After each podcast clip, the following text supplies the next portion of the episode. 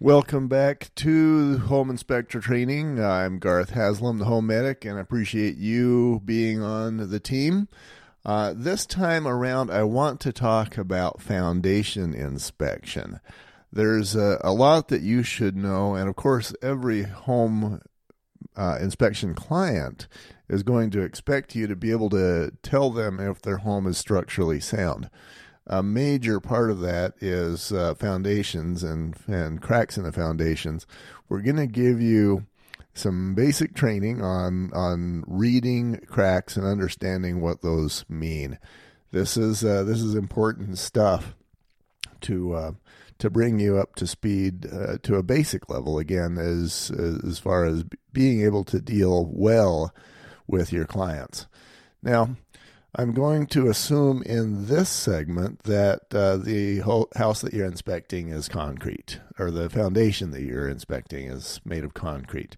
There are some other materials, and we're going to talk uh, more briefly about those in another segment.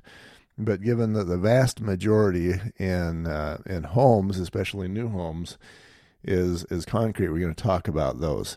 Now, you're walking around the house.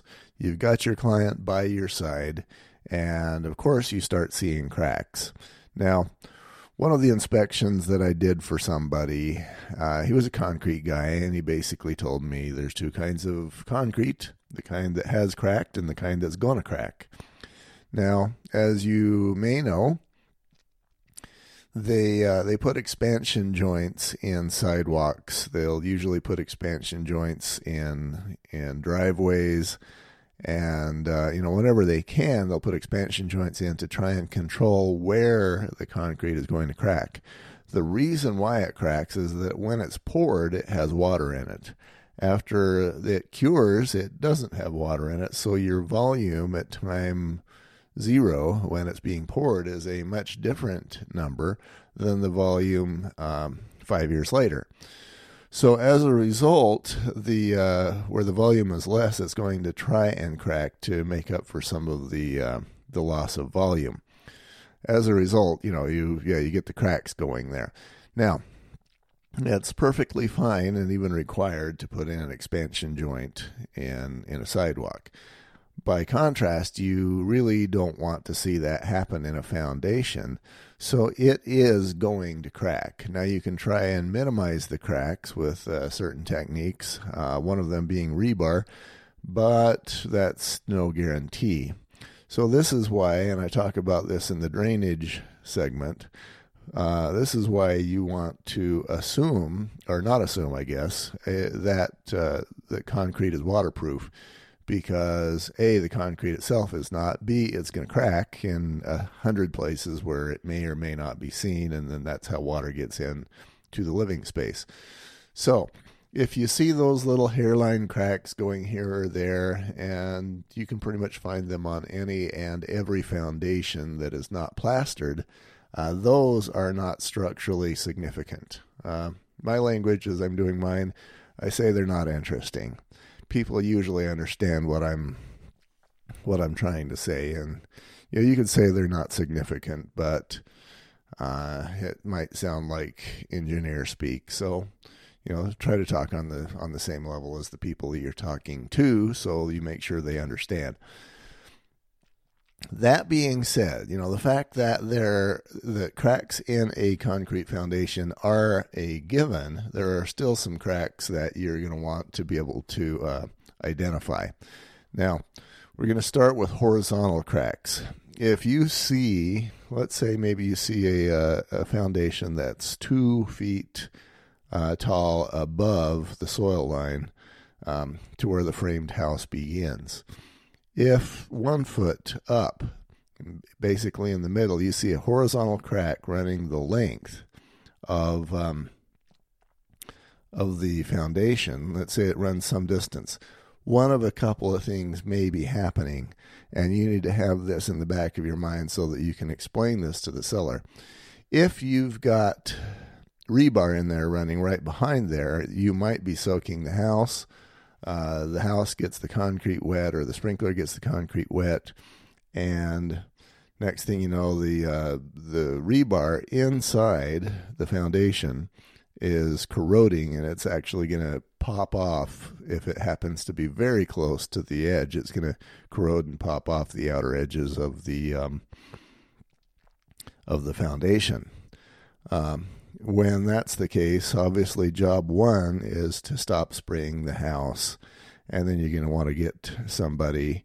If you can see it yourself, you want to see just how much of that of that expense or of that reinforcing bar, the rebar, might be damaged, and um, and you know making a decision as to as to the extent of damage and what that means is is definitely in the in the realm of what a structural engineer would do, but certainly something you would write up if you see spalling coming off as a result of that. Another possibility is that that horizontal crack has nothing at all to do with rebar and that maybe we have a bulge. So you want to look at the edge of the foundation and if that if that foundation is actually bulging out at the middle, uh, that's telling you some things that aren't good. It's entirely possible that the foundation itself is trying to roll out and the house is trying to keep it in place and so as a result you're getting a uh, a bend as if it were a um, a an archery bow bow and arrow sort of a thing um, when that's happening you're getting stresses on the foundation that are not good and once again you're going to have to refer that to a higher authority but it definitely makes your report now 45 degree cracks are by far the most common. And if you happen to take a, a, uh, structural engineering class or a mechanics of materials class in engineering, they would uh, basically show you that it, unless you're talking about wood, pretty much all materials, when they fail structurally, they fail at a 45 degree angle. Wood will actually fail down the middle of the of the uh, piece of lumber, but the uh, the concrete will do a 45. So if you see 45 or roughly 45 degree cracks, um, quite often you know that you've got some structural settlement or overstressing going on in the foundation. Um, those, especially when they're located near an outer corner of the foundation, that might indicate that there's been some settlement of the soil beneath the structure and that part of the foundation is trying to follow the settlement and part is trying to stay. If you see those 45 degree cracks, those can um, can indicate a potential problem, especially if those cracks are are getting wider. You know, if you got something that's a quarter inch wide, uh, you're going to certainly want to pay attention to that. If they're remaining in the hairline category, uh, perhaps less interesting. Now, vertical cracks can tell you something else. Isn't this fun? I'm teaching you how to be a crack reader. And it is important, uh, it is good stuff to know because you will certainly impress uh, the people who you're hired by to, uh, you know, prove that you know a few things. Um, vertical cracks often are just butt joints between different structures. So, for example, maybe somebody built a home in, I don't know, 1970, 1980, whatever, and then they decided to add on another structure in 1990 or 2000.